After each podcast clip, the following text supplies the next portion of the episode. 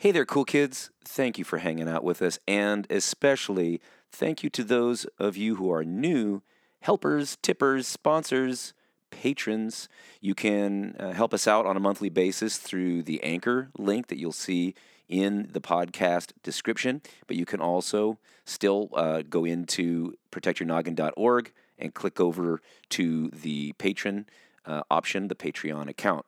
Uh, but in any case, we don't expect everybody to do that. But you know, over the last few years, we've you know torched some bridges. So we're so grateful for new friends and for people who have been helping us out.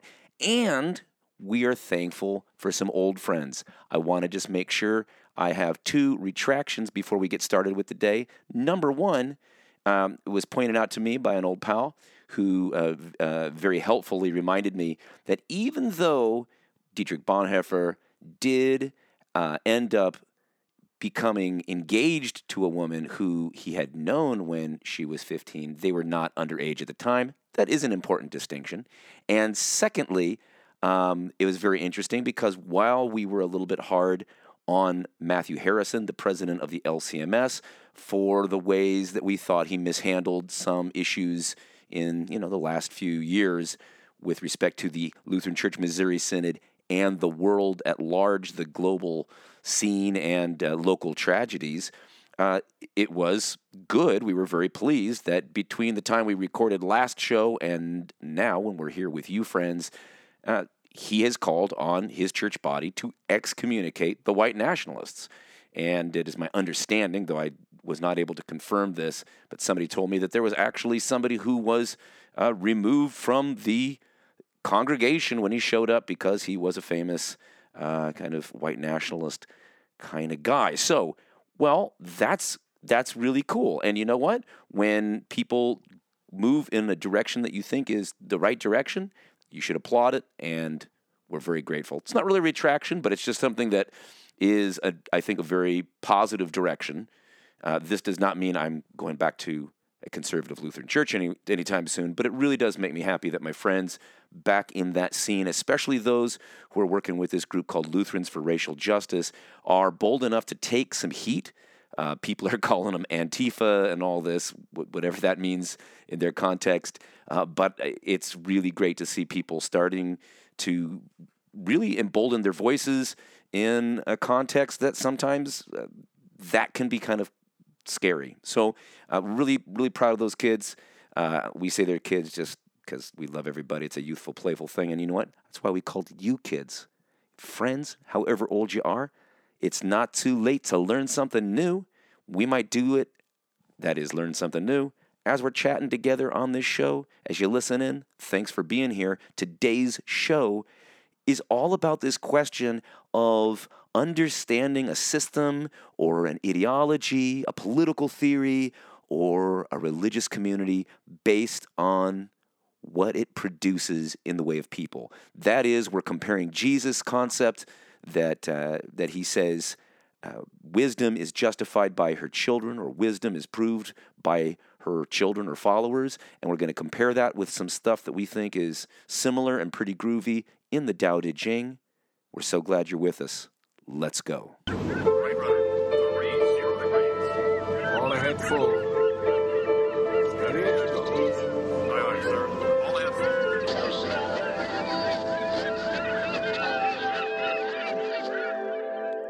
Stacy, I was wearing flip.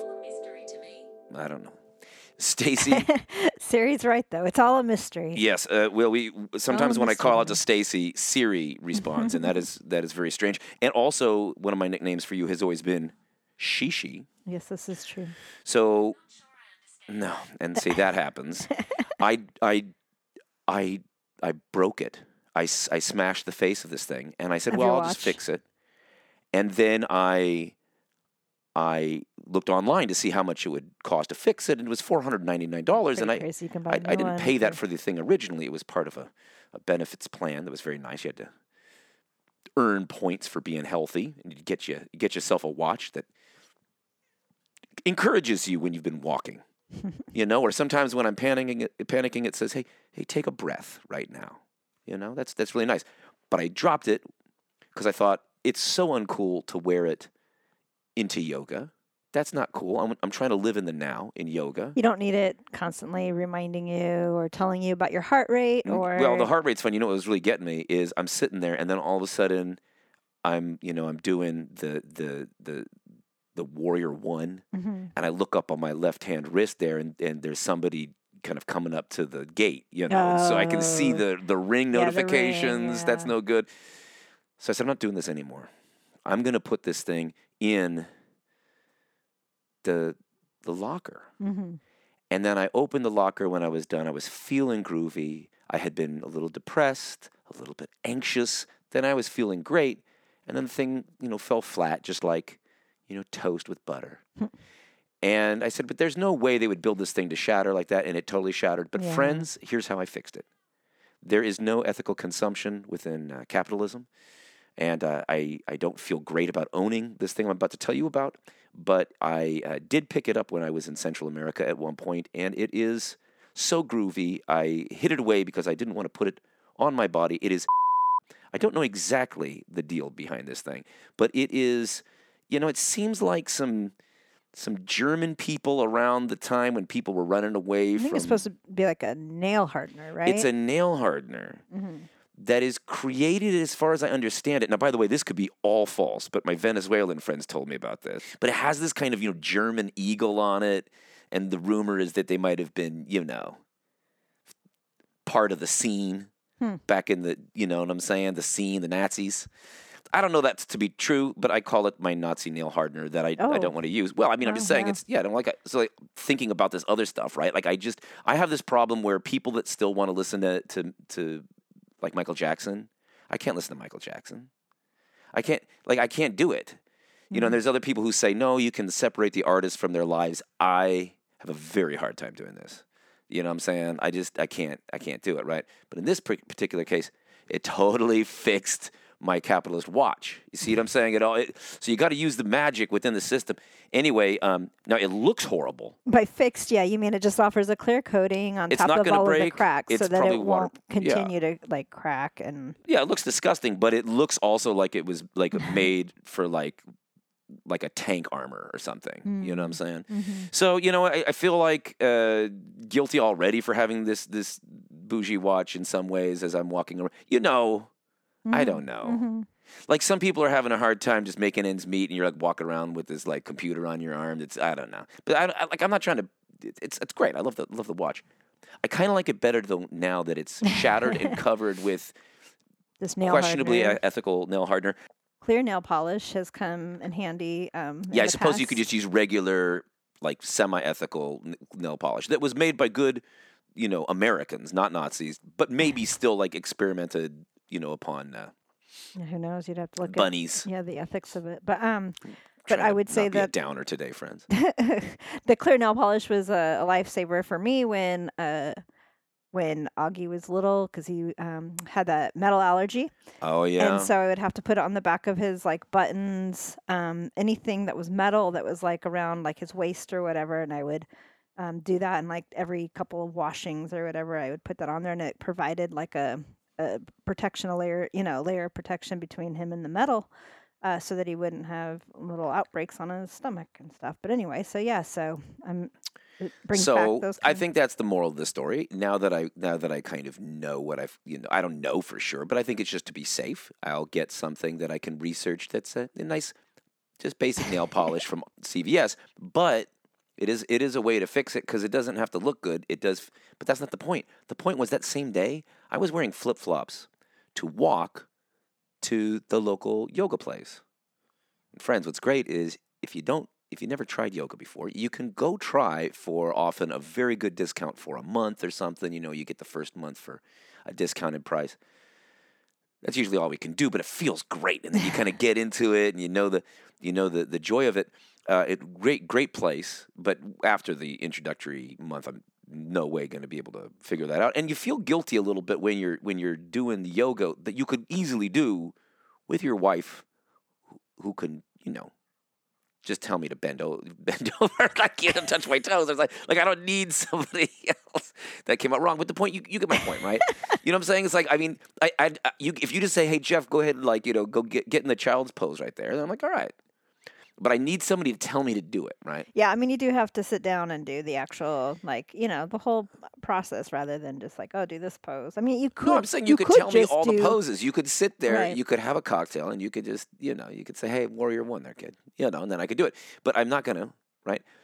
But I should, and I should do it to a YouTube video. Can't do that. You just got to go in there with all the people, and they're all like, you know, groaning in pain as they're doing the the half the half pigeon. We were way off track. I was wearing flip flops, Stacy. But then for the last few days, we had two, count them, two school snow days here in Portland. Pretty crazy. We ended up getting 11 inches of snow, I heard. Like, Yes. On the, it was what, from Wednesday into, you know, Wednesday night. Um, so, yeah, everything kind of was shut down on Thursday because we hadn't seen like that much snow, I guess, in a long time. I guess it was a record, I think, for Portland, at least for that time of year. Um, We spent a month last year in the mountains, thanks to the Keith family. They they let us use their cabin up there. It was very helpful for us. Snowed pretty much, you know, almost up to that point. That's Big Bear, Colorado. We used to live California. California. We used to live in Colorado. We used to live in Evergreen, Colorado. So we got a lot of snow. We had a lot of snow But it was easy. I mean, I used to when it would snow, I'd, I'd take my little Toyota Corolla down the mountain. I don't know. I wouldn't do that now. No, they also had the they had snow plows and stuff that came through. So you know, buses, we only have nothing five. stopped. One of them, one of them broke down. So we had four in the city of Portland. So it was, it was pretty snowy, Yeah. and it's still kind of wet out there. So now I'm wearing now I'm wearing snowboard shoes. Well, I think what you were saying though is on the day that you walked with flip flops to yoga, that later that evening as you're coming out, it starts snowing as you're walking back. And then today, I'm just like hiding under a blanket, breathing on myself until the uh, the wood burning stove is going to start kicking in. So that's that's been the game here in Portland. But again, since we since we've uh, checked in with you last, there there were a lot of developments in the LCMS, and that's pretty cool. I mean, you know, I'm, I'm very happy about that. That I, I think here's the thing: no matter no matter whether we agree with you or not in your little community, whether you're you're you're into ping pong or not, whether you're into uh, T.S. Eliot or you don't like T.S. Eliot, regardless, can we all just be down on down on the Nazis, right? Mm-hmm. So it's kind of like it makes me really happy when the Republicans say, "Hey, w- we have like some standards here. You can't be a total fraud." I like I like when I hear people say that. It, it feels you know feels good. So yet it reminded us, and this is kind of where we're coming to you today, friends, is that because you've you've got, I think we got into trouble as human beings in the 20th century and 21st century by asking the question which of these political parties do I agree with theoretically? Or which of these confessions of faith do I agree with theoretically? Which makes the most intellectual sense?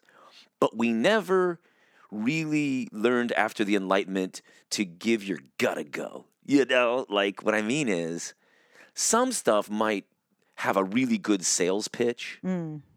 and they're very clever at the arguments, but you just think, I just feel like I'm getting bamboozled. That's pretty much all of the things on Craigslist as I'm looking for, you know, jobs as for part-time work at night, you know. It's like, who do you do you want to be free? yeah, it's great. But they have no information about what the job is. Yeah. That's a bad sign. Just like in Hong Kong, what's the only place you don't want to go to in Hong Kong, Stacy?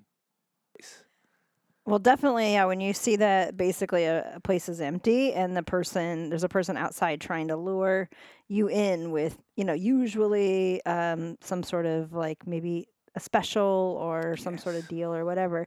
I would say that goes for anywhere that we're traveling. Um, I've seen that a lot in Florida too. Oh yeah. Um, I mean, prob- Miami. we probably got any- burned in Miami so many times on that. in any place that there basically is like a spot where there might be some tourism or something just beware if the place is empty i don't know maybe just maybe you know maybe pass on that one Yeah. um not that you have to go where everybody's going but Sometimes I the would- place has everybody is also kind of crummy. You want to Yeah. you want to find that sweet spot. well and of course with things like yelp and stuff it's pretty easy to like look at reviews and sort of see and um, determine what's worth it or not but definitely if you see that it's empty somebody's trying to entice you to come in uh, definitely check out reviews before you uh, go ahead and. Well, I guess, in. and I think that's the, the, the key though for me is it's it doesn't even matter whether it's empty as much as whether somebody's begging me to come in. yeah, Because the places that have always been winners, they're kind of saying, "Hey, they don't have to. We they don't, need this long of a line." They don't have to send somebody outside to lure people No. in.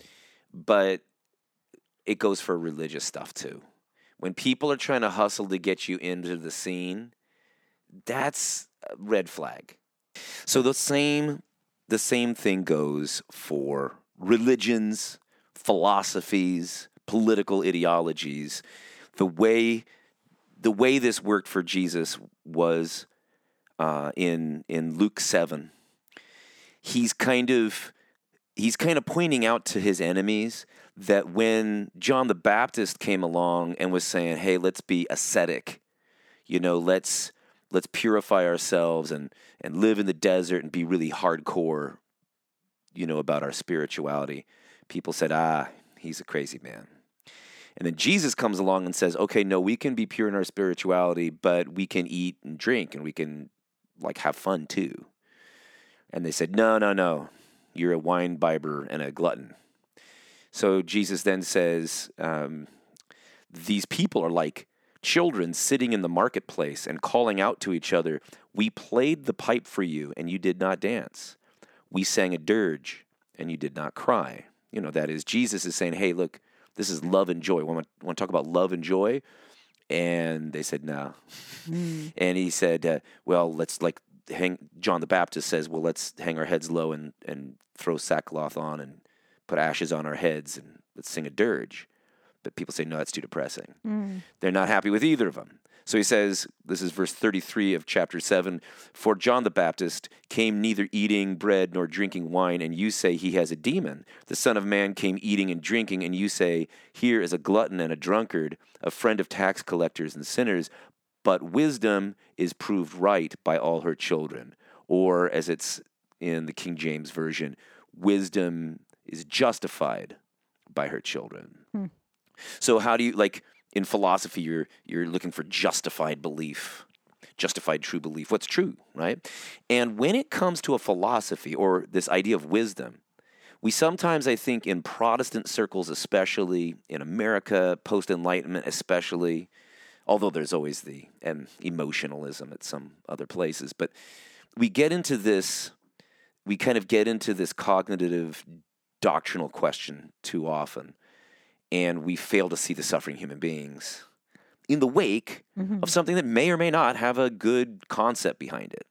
You know what I'm saying? Right. Like, what's really going on? So, if we're talking about this idea, let's just say in the political world, we're talking about this idea of competition, but compassion, whatever this is kind of as as your political ideology. If the if the end result is people just depressed all the time Right. and beat up Right. and drunk and hypertension and all that.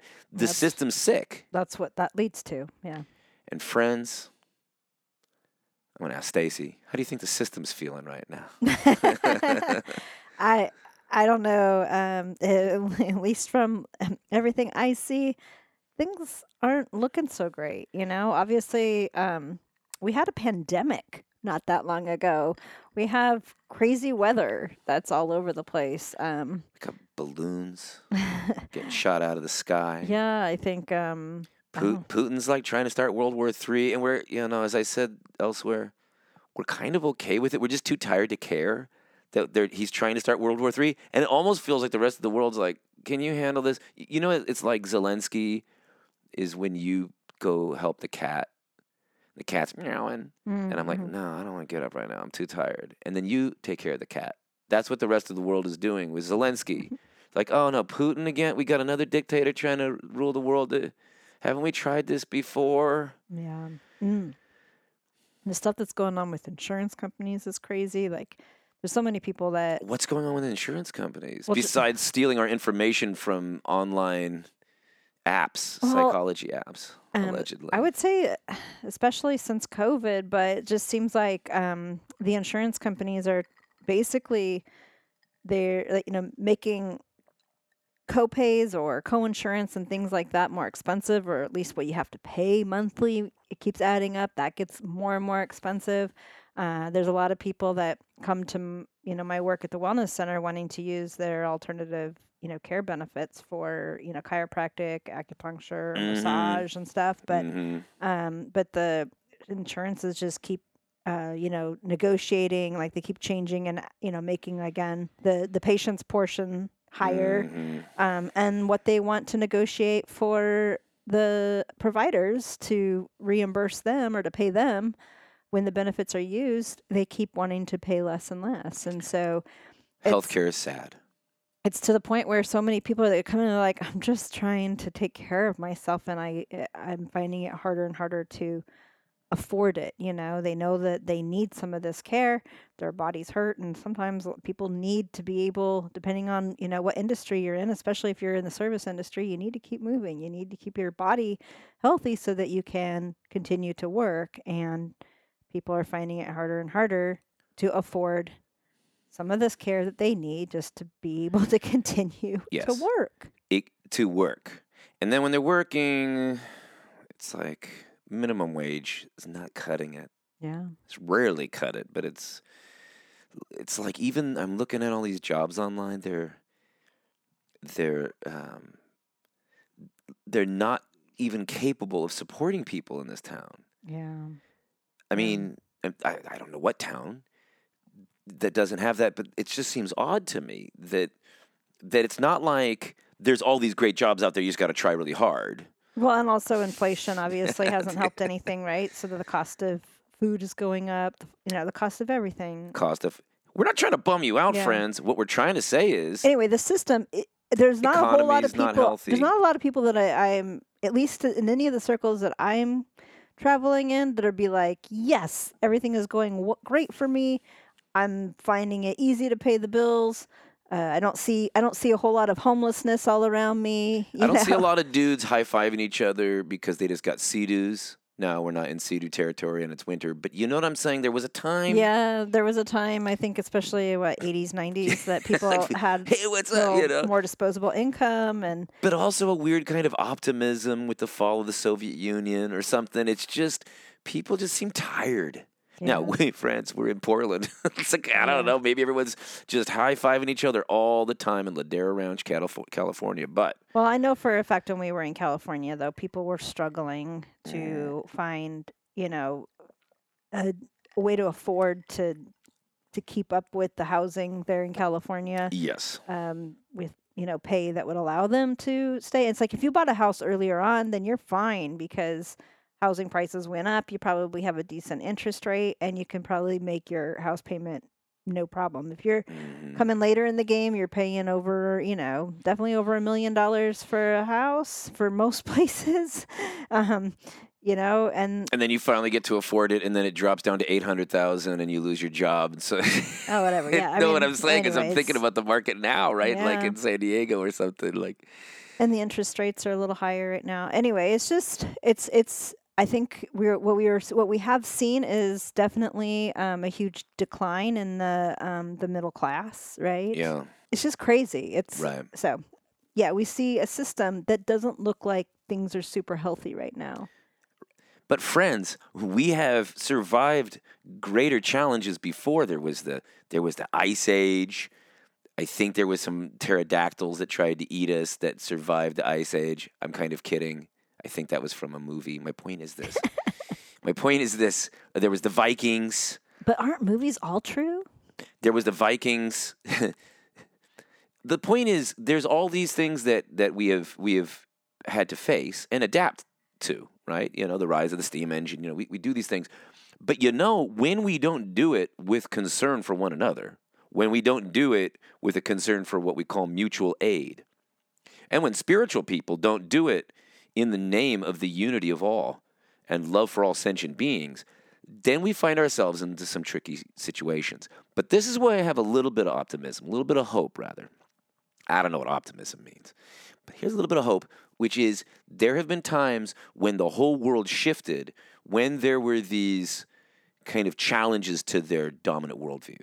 It seems like this happened in what's called the axial age, this period of time when religions around the world seemed to to spontaneously shift from being about trying to do some kind of sacrifice to plead with the the heavens to help you have a, a kind of magic. It could be like the the crops, you know, or whatever fertility. Um, but it shifts this idea of the axial age. You see it with the Taoists. You see it with the later Hebrew prophets, where they say, you know what, the sacrifice is not important anymore. It's your heart. Mm. get your hearts right. Mhm. Get spiritual. Get you know. So you get the you get the Buddha. You know, you get Lao Tzu. You get all this stuff going on, and um, and in many ways, I think even though Jesus comes a lot later than what's what's known as the axial age, that kind of fits with the same vibe. And what I think happens is if you look back to those periods of time, in the case of Lao Tzu, it was the warring states. In the case of Jesus, it is utter oppression from the Roman tax system that's really crushing the poor people in in Israel.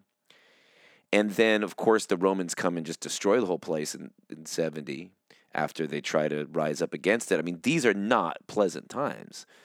And uh, and so we've faced this before. I don't think we've ever faced the problem of having our own, you know, pooping in our own fish tank, Mm. the ec- ecological degradation that we've that we've seen to jump into.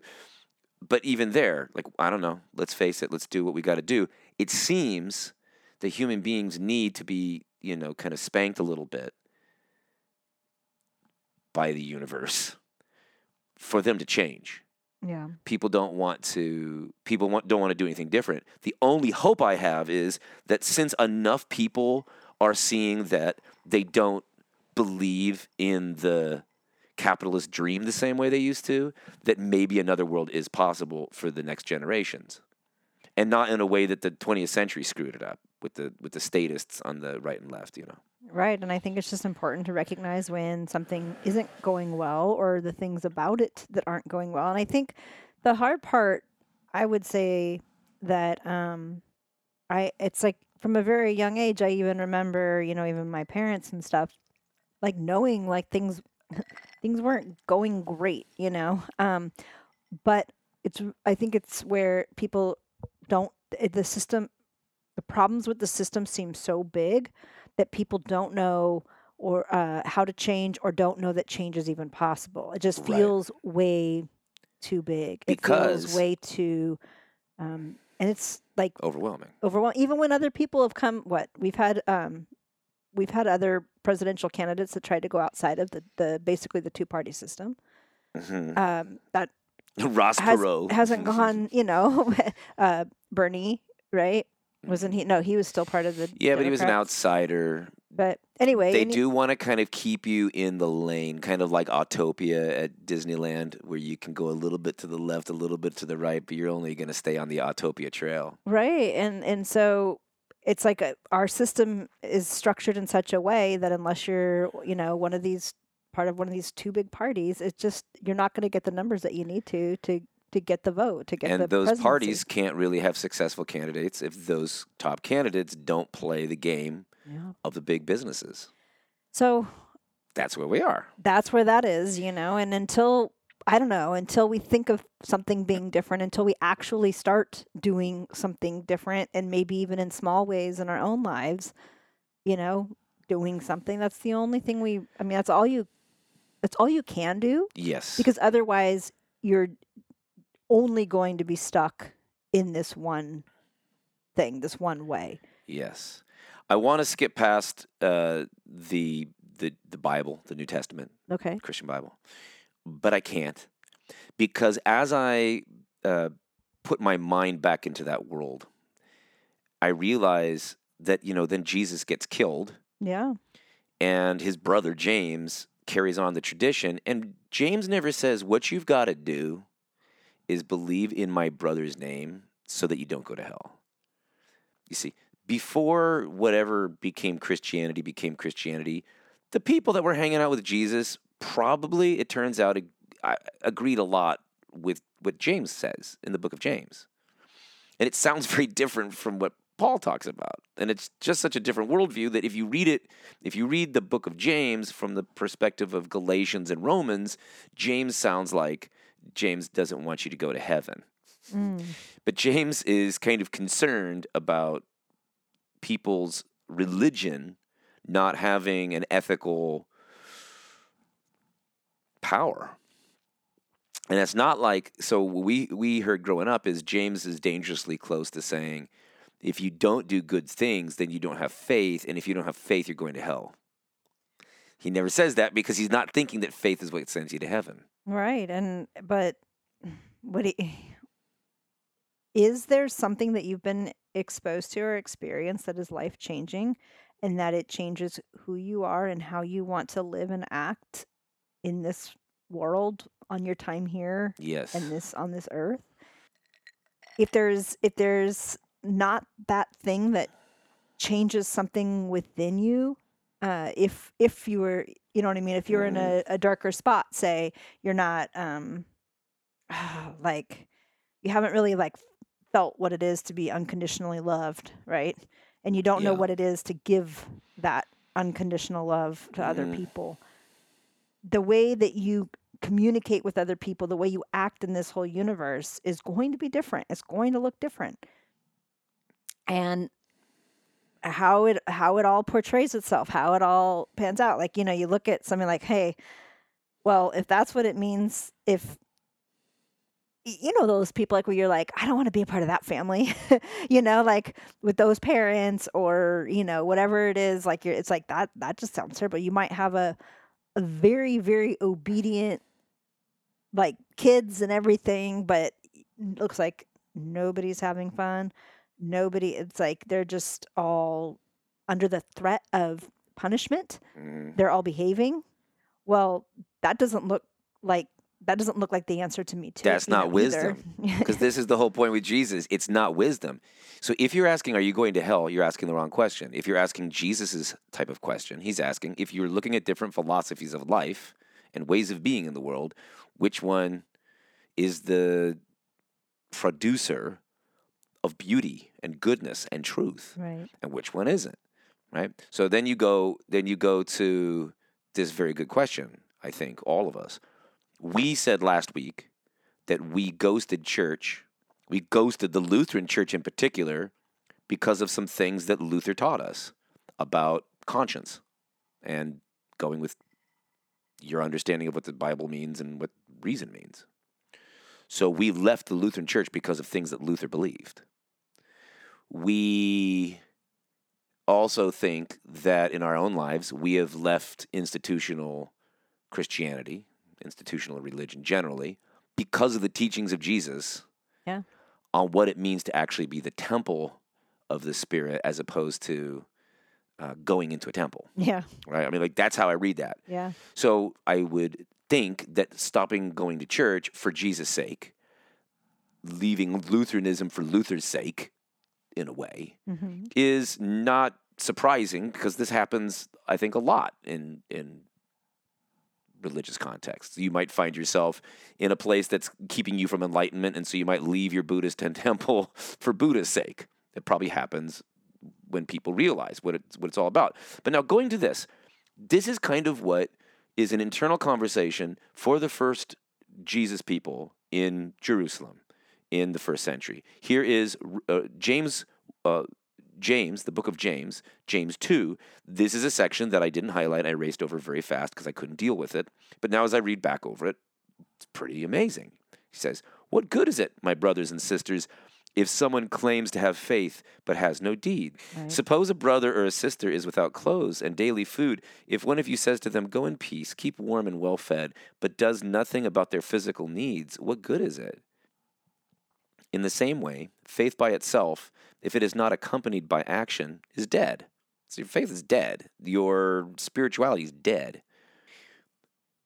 But now, if we skip over to chapter 3, there's an interesting passage that goes on with this concept of wisdom. Again, I, I never really had caught it until we're look- looking at this topic today. Verse 13 Who is wise and understanding among you? Let them show it by their good life, by deeds done in the humility that comes from wisdom. But if you harbor bitter envy and selfish ambition in your hearts, do not boast about it or deny the truth. Such wisdom does not come down from heaven, but is earthly, unspiritual, demonic. For where you have envy and selfish ambition, there you find disorder and every evil practice.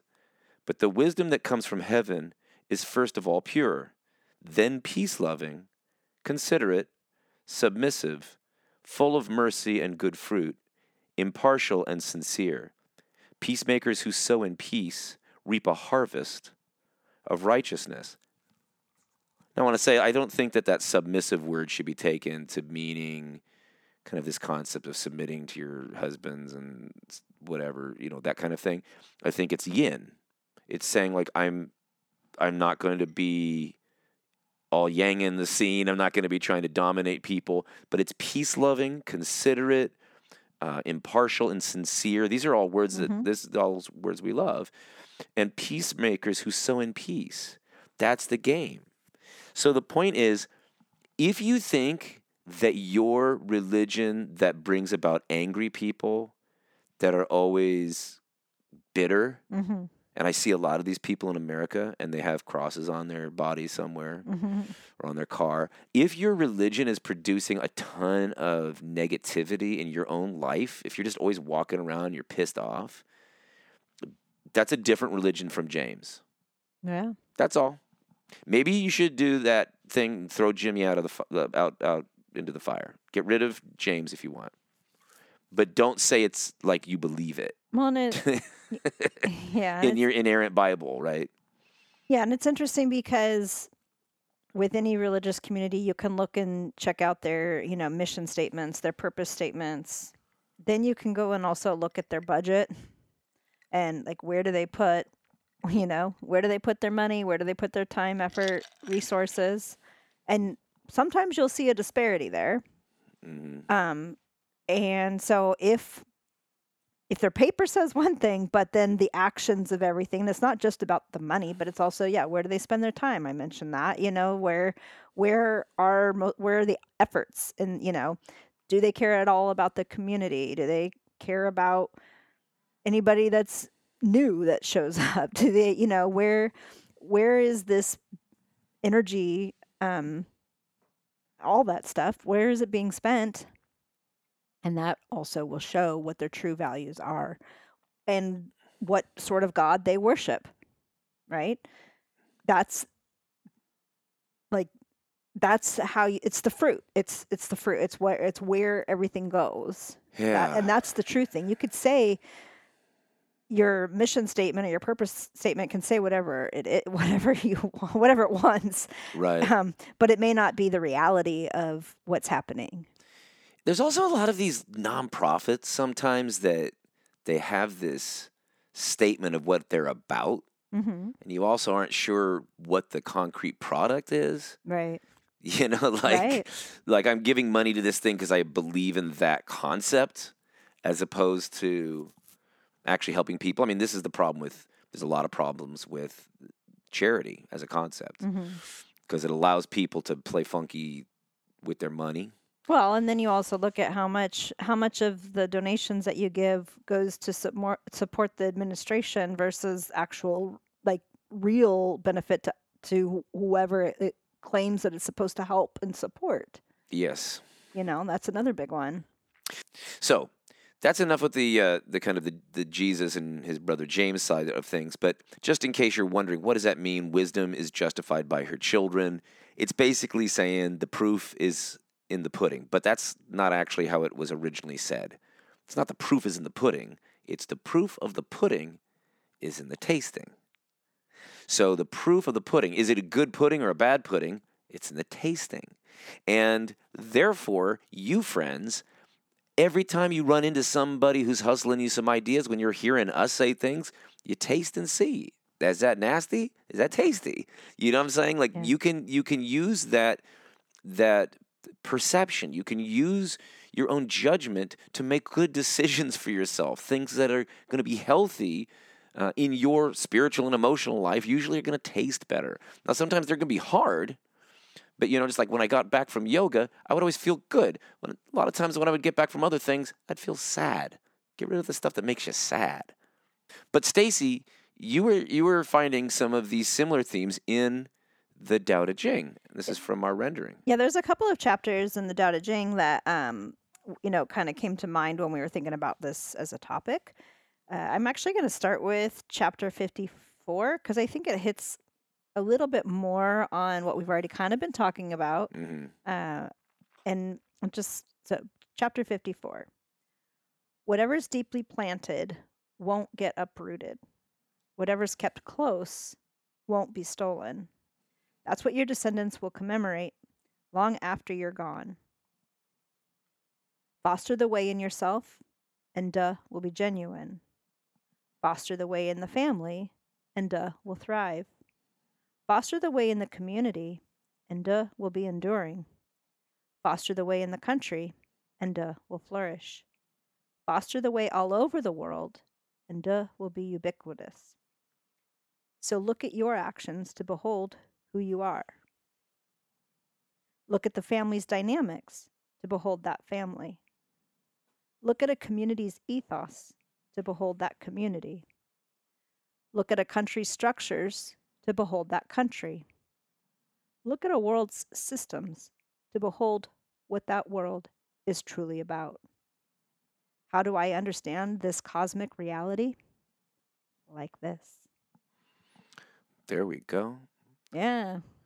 That one basically, uh, you know, we did spend a lot of time um, kind of trying to understand all the different like pieces, especially the part about, you know, um, like look at yourself to like know who you are. Yeah. Uh, there's different ways that people have translated that particular section, but I that's the only that's the only thing we we can do, and it starts with you first, right? That you look at what are the fruits of of me and my actions. Yeah. You know, are people around me like like you know, do they seem to be more stressed out, or are they more relaxed when you Yeah. come in? I mean, not that you can you be in control of everybody else's actions, but like um, you know, when you look at your own life and like what, where have you spent your time, effort, and energy, your money, you know, all that stuff. Like, what has been the fruit of those things? Uh, And and again, it starts with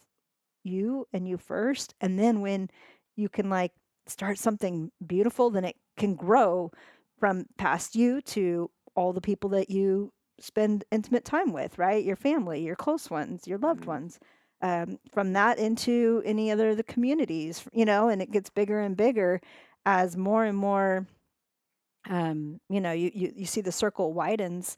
But what is at the epicenter there? And then how is that, you know, how is it growing? How is it, you know, how is it coming out of that epicenter? And is it positive? Is it negative? Is it joyful? Is it loving? You know, is it angry? Is it hurt? You know, is it a lot of hurt and pain? You know, not that, and I think that, um, you know, you just, first of all, just being real with yourself. Uh, and one of the things that I think we get a little too caught up in sometimes is uh, when we are looking at anything, honestly, especially our families or whatever, is uh, just the fact that if we first just take fault out, don't think about Yes. who's to blame or what's going on, just look at something, just look at the reality of it without Mm. trying to contribute any kind of blame or fault at first. Just see it. That's very important. Like on the question, have I been a good dad? You could say, these are all the things I believe in, but then you say, well, as we've said before, you are who you've been. Yeah. That is who you are. Like that's your identity. Yeah. But you don't have to be. But you've you're never gonna get to be a better dad or whatever until you recognize when you haven't been. Right. When you put your resources and invested them somewhere else besides your kids, you you know, you're not gonna do yourself any favor going forward if you don't recognize that. And the other thing too is if if you can look at the reality of something, um, and again without you know thinking about fault, but just looking at it honestly, and then when you can see where things have broken down, or you know where, you know maybe you can you know realize, hey, yeah, I haven't handled this, you know, the best that I can, or I want something, I want it to look different going forward. I I know in my own life uh, my own personal experience that, and I've heard this with other people as well, that usually your kids will often be pretty cool if you circle back and then even if you've been kind of terrible. I mean, it depends too. I, I mean, I can't speak for anybody, and some some some relationships are just irreparable. And, you've got to let people. and they were toxic enough that that you know there has to be a separation. But I will say that if you at all care about a particular relationship, and right now things aren't going so well, uh, it will be a there's a chance, um, and and kids are often a lot more resilient if you are able to then apologize, admit where you went wrong, Mm. but also it's not just like apologizing because it's like just start being like Yeah. being the way that you want Yeah, to yeah, that's a good point. Sometimes we then we're just gonna use a bunch of words, and you say, "I don't want to be that." That's great. It's not empty promises. just It- be different. be different. yeah, that's good. And you can even say, I've really done, you know, I've done you this harm or whatever, and just start doing it differently. Um, and that will mean a, that will go a great length. And it might be your only chance sometimes to repair certain relationships. And here's the only chance too for the relationship that we all have with our country. That is, if we say, you know, this seemed like a good idea, but it wasn't working. And that was the thing that was very helpful about the Soviet Union. Sounds like a good plan. Authoritarianism doesn't work on the left or the right, so they said, let's not do this. Right? So we can do the same thing. Just like the the Soviet kids could say, you know, we'd like to have a little bit of Bruce Springsteen, thank you. You know, like we can be different people. But it's hard because at this moment when it's kind of like everybody's gonna getting reshuffled, there's some people wanting to move to Idaho, Mhm. you know, and there's some people in eastern Oregon that want to split off from Oregon and become Idaho and have, you know, that kind of paradise. So it's, you know, it's it's interesting and it's scary when we say, well, another world is possible. What does that look like? Sometimes part of it is if you don't have a centralized state, you will have some places where you're not going to want to visit as much anymore. yeah. But um, but but when we say another world's possible, that is the only way that we can start thinking about healing. Because the thing that keeps getting us is this idea that another world isn't possible. That that's just how it is, kids. The, this is what always everybody tells us about abusive stories. You know, they'll say, "Oh yeah, yeah, yeah," but that's true everywhere. Yeah, well, it's not necessarily true in hunter-gatherer society. It's true in capitalism. So you can get abusive relationships at Walmart or the church, but it's all under the same sick hierarchical system. Yeah. Anyway, Yeah. Um, I'm going to read a little bit of uh, the next chapter in the Tao Te Ching, chapter 52. Uh, it's not adding a whole lot new, but just one other thing that kind of really rung, you know, like, oh, yeah, this one made me think of it when I was thinking about the topic. Chapter 52 The world has a source. Let's call it the mother of everything. Once we recognize the mother, we come to understand her children. Understand this, and you can keep close to the mother's ways and you will no longer live in fear of death. So that one is a little interesting because it's like kind of where you go you go to that source, you know, and then you can see and understand the children. mm, And I would say that I think where this is super important, especially in religious communities, is what is the source? What is the who is the God that they worship? What do they believe around this God and the way that this God behaves, right? mm. Then you can understand why the children are acting the way that they are. Oh, say more. This is interesting. Well, if if what they're taught is to basically be in fear of their eternal salvation and they're living in constant fear, well then you're going to see that, you know, like okay, so then how do they then um, you know, what do they say based upon that fear? You know, Yeah. they will probably have, you know, uh, like maybe rely less on, you know, the actions thing, just so that Mm. you know they they can feel that there's some kind of security for their eternal life, Right. right? Uh, so that could be maybe Show up to. Thanksgiving. Show up, yeah. Show up to church on Show Sunday. up to Thanksgiving to be part of the family. Show up to, to church to make sure you're part of God's family. do you know like do in, all in your the heart, you could secretly be afraid all the time. you can click off all the boxes, but what that's not going to look like a healthy um, embodiment of of if, if you're constantly living in fear. Mhm. Um, I think fear casts out love. yeah. And so, if that becomes the focus, there's going to be a response. So, when you start to see maybe that this community is seems sick or toxic or something, um, you can kind of look at okay, well, what is it that they're caring about and why, and then where where does that stem from? Where is the source of that?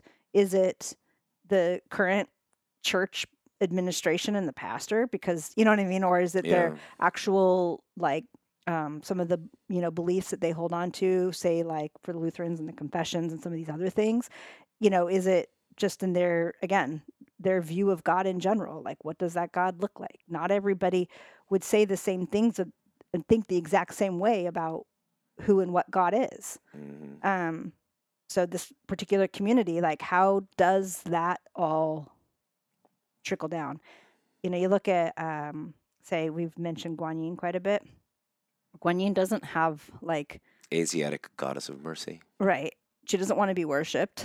Um you know she basically like you're not going to find like a, a church body that is coming together To make sure they've appeased her. yes like it's just not Yeah, part of I see what you said. Yeah, so yeah. then you can kind of see oh, okay so what what is what is Guanyin all about and what does that look like for somebody that says oh yeah i i agree with you know this this model or the, whatever you know what i'm saying like Ah, yes. what this god is all or goddess is all about this is another way of saying if you're not interested in in the reality of any supernatural existences, um, think of it just as simply as the difference between the Aeneid and the Odyssey. The Aeneid is saying that the state comes before family. Aeneas needs to leave this Queen Dido, Queen of Carthage, and she jumps on a funeral pyre because family's not as important as the state, whereas Odysseus is trying to do everything he can to get back to his wife and kid. And not to say that either of those are necessarily the template for all uh, of the best virtues, but our myths instill virtues. They reflect our virtues, the virtues that we Mhm. think are virtues, at Mhm. least. And so, yeah, I mean, I think this is the hard. This is the hard thing when somebody says, "You know what? Maybe my parents didn't really love me." That kind of question. Maybe the God of love, as we conceived God in fundamentalist evangelicalism, for instance, is not a God that is loving. right You can call it love, but if the fruit of it is not love, then, then, it's, not. love. right right? right And then everybody who's not acting loving, we say, well, wait a minute, isn't this a religion of love? Is it? and i think that's where you have to say that the words can be empty Yeah. um what is what is the fruit you know what does this taste bitter does this taste sweet Yeah. is it actually filling is it empty calories Yeah. you know like wait you know What is there this? nourishment Because really, in a very deeply spiritual and beautiful and intimate way, nothing. I, I, I think in meditation, I've learned that nothing tastes bad. The universe just speaks to me through my mouth. mm, So when when the the cute little microbes are devouring the food that we didn't finish, and then I taste that and I say this tastes bad. mm, I give it this negative thing. No, it, it's just in the process of decomposing, and it's not something that's healthy for me. mhm, When I smell something that smells bad, as opposed to a flower or fruit that I should be able to eat, and this can sometimes go wrong. People, you know, will get trapped by things, but but by and large, fruit tastes good because it wants you to eat it mhm. and share the seeds with the world. And it's where you get your nutrients. You know, your ta- your taste bud, at least in the hunter gatherer society, when you're looking for survival foods, sweetness, salty things, and savory things, these are all good for us. And the bitter things usually are going to be, if they're medicine, fine. They're not going to be things you're eating for lunch all the time. So the same thing should be true, at least as a as a gauge for us in our relationships in our life. Taste and see. And this is why, like, I, I would never call myself an atheist. I say, if God shows up at any moment, I'll say amen to the beautiful things that God might say and do. Yeah. right? But this mindset that we have that God is the sort of being that is going to bust you for getting it wrong or doing it like oopsie daisy te- on technicality, you didn't get baptized down the chute, you know. If that's the world you're living in, it's it's not that hard to subjugate indigenous people in the Americas. Yeah. Fact to me, I just I can't see we don't talk about it a lot, a, a lot, but the fact that the European colonizers went in and were so dreadful, they're just so dre- they're evil. If we put them in a space context, we would say they're evil. Mhm. The conquistadors. Mhm. It, people just don't know the story of Columbus fully. If you know the full story of Columbus, he's a terrible, terrible person. He's a terrible person at the time. He was a terrible person. He there were people that were uncomfortable with how terrible he was with respect to being able to, to just have a very cheap view of life for the sake of money. Hmm. How does he get there? If you think that most human beings around the world, God's going to send them into a fiery furnace for all eternity, then they have a smoke break and do it again, then it's okay to enslave them. It just, I, I can see how that would make more sense. You're living in a dystopia. The God that some people believe in is a dystopian God, is a, is a monster that we should fear. And people don't want to say it because they believe that that God can see them when they're sleeping and knows when they're awake. Sound right? close, yeah. Yeah, yeah. So like, so it it it says more to me that people are afraid to not f- not follow the party line within religious traditions because of the fear of hell. Yeah. Like theological, or I never ask that. That is never a question when I'm talking to Buddhists and Taoists. They're like, this is going to work or this isn't going to work. Right. That's the question. But it's not like this question of whether you're going to go to hell. That doesn't mean you should go be a Buddhist or a Taoist, though they're uh, uh, at, at, at least at a secular level a lot more uh, helpful uh, for just kind of day to day existence if you're trying to get your balance in a in a crazy world than the religion that we had come from. But the religion that we came from, going back to this question, what you think that looks like and you and you call that love, that'll do a number on your head. Right. A father sending his creation to hell for all eternity for having the wrong religion, we would not talk to that person. We wouldn't talk to that person at a cocktail party. Right. We we we would not think that's a good dad. No. And so like that's fine. Like God can repent if he wants, you know. But but like I don't have to put up with it just cuz he's the top dog. That kind of thinking jacks with your head. It allows for abusiveness. It allows us to continue in a very sad existence because we think it's the only option we got. Yeah. So this is kind of also like, like a like a little bit of a smaller thing, and I I just wanted to mention that, uh, real example, like say in our lives, uh, Yes. when our dog Bendy, Yes. when she has gotten like kind of particularly frustrating, barking at everything that she sees from Yes. inside, we know that she it needs she needs a walk. She Yes. needs to get outside. She needs to run out some of this energy that she Yes. has in her. yeah, because she does start barking at just existence when she goes outside sometimes. Yeah. Nothing to bark at. Right. Just And so barking at the sky. she has this excess energy that she needs to do something with. And so when she's, you know, acting in ways that are frustrating to us, she's not trying to be bad, you Right. know. She's not trying, you know, to if she just doesn't know what to do with this stuff. So when we start to in that sense if I start to look, okay, so why is Bendy acting this way? Well, she needs she needs a run. She needs, you know, she needs some sort of other stimulation. Um that's a like a really small example and I know you can't like, you know, it'd be hard to kind of figure out for all these different things of like why different people are acting out in certain ways, but I will say that if you can kind of look at some of what where their their fears are or where their values or where their beliefs, you can kind of see how that, you know, turns into sometimes this physical manifestation of how they're acting. And it allows you to possibly have compassion on them, you know, because they're suffering when they're acting out in certain ways. Um, and then you can have compassion on them. Um, and then perhaps if you know if it if it's possible perhaps you can steer them in a different direction you know um, have conversations about some of the stuff and see if you know what i mean? Like what um sometimes what things could be thought of in a different way or or maybe and maybe also maybe there's i mean I, you can't really go and change people. They have to like kind of i think for themselves they have to just sort of recognize something that they want um, and go after so i would also say the best thing you could possibly do is model the behavior that you want for yourself and if it has the fruit people will cling to you people will want to come and be near you if it if it does look um, like it's true, beautiful, and good. Yeah. And when you're in that spirit, that's where you find that deep peace upon peace.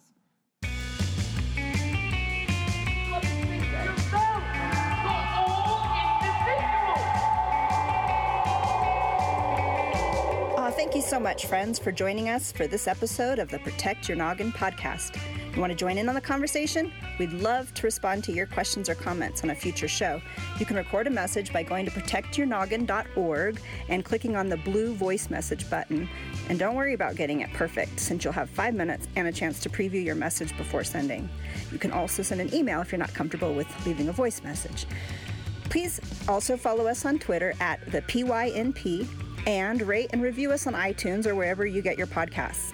And if you found this show of any help, uh, why not share it with a friend? Until next time, peace upon peace, friends.